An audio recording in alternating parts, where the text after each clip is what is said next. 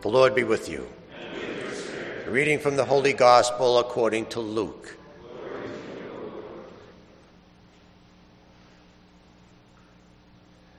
Jesus told his disciples a parable. Can a blind person guide a blind person?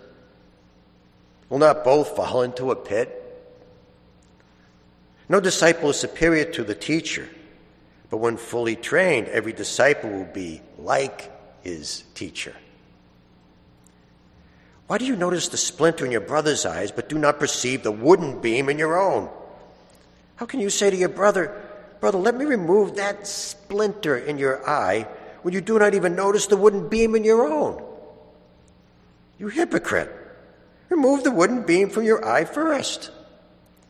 Then you will see clearly to remove the splinter in your brother's eye. A good tree does not bear rotten fruit, nor does a rotten tree bear good fruit. For every tree is known by its own fruit. For people do not pick figs from thorn bushes, nor do they gather grapes from brambles. A good person out of the store of the goodness in his heart produces good. But an evil person out of a store of evil produces evil. For from the fullness of the heart, the mouth speaks. The Gospel of the Lord. Praise to you, Lord Jesus Christ.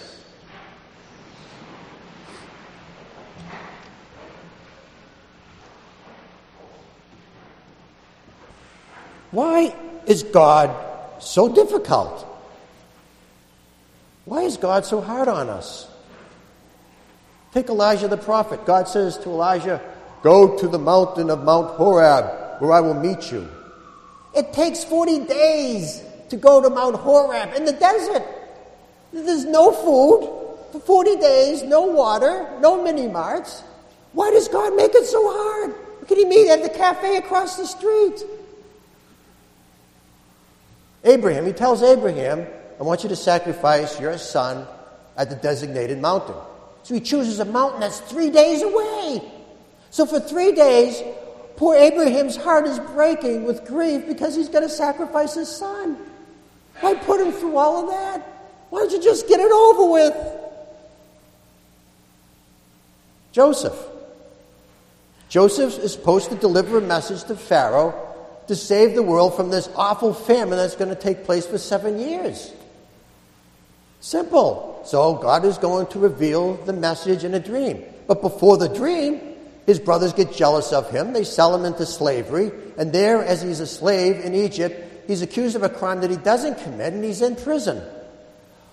Can it get any worse? Can it get any worse? How come God just has to make it so hard? Why doesn't he just deliver the message? Why all the drama with it? Why is God so hard on us? Well, I bring this up because uh, the first reading in the book of Sirach tells us why God is difficult. and the reason why is because God wants us to struggle. Why does God want us to struggle? So we'll get strong. When we're strong, we're good at life. When we're good at life, we're fulfilled. Let's go back to Elijah the prophet. He was one of the greatest prophets because he knew how to depend and trust in God in the most difficult situations. And then becomes the model for all the other prophets that are going to follow him.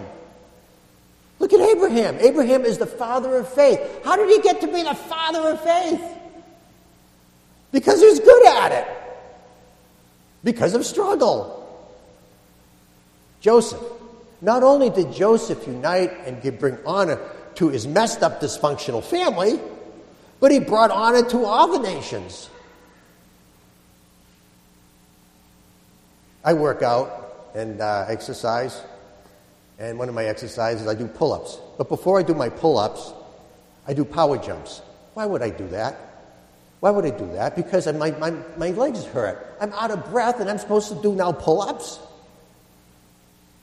The reason why is because it's effective. I'm almost 60 years old. I'm in better shape than I was when I was in 35 years old. I sleep great at night. I have more energy during the day. My life is better because of this struggle. Remember the three young men in the book of Daniel? So the king Nebuchadnezzar, the, the, the emperor of, uh, the, Babel, of, the Bab, of Babylon, goes to, the, to the three young men and, and says to them, I want you to worship the statue that I tell you to worship. Because the three young men aren't going to worship the statue. They defy the, the, the emperor, the leader. He is livid. So he, so he heats up the furnace that's red hot seven times. You know, it takes time to heat up an oven seven times over. So there are the three young men in the waiting room waiting for the furnace to heat up seven times. Now, what do you think the three young men are thinking about while they're waiting to be put into this oven? Maybe they're thinking about death and I don't know if I want to die today. Maybe they're thinking about their future plans, the nice house that we're going to build, and all those plans are now going to be, be taken away. Maybe they're thinking about their wives and kids. Maybe they're thinking about the messenger that is going to tell the bad news about their death to their parents. It's in the waiting room that we fold under pressure. But the three young men don't fold. And the reason why is because that's not what they're thinking about. They're not thinking about their loss. They're thinking opportunity. They're thinking that this is the moment that God is going to be glorified. This is the moment that God is going to be revealed. This is our moment. This is our time to do something great. Sure enough, they throw the three young men into the white hot oven. They close the door, and apparently the door of the door of the furnace had a window. So the Nebuchadnezzar and all of the men are looking through the window to see the three young men being disintegrated in the heat. That's not what happened. They're untouched, walking around. So not only did God save the three young men, but he converted the bad guys.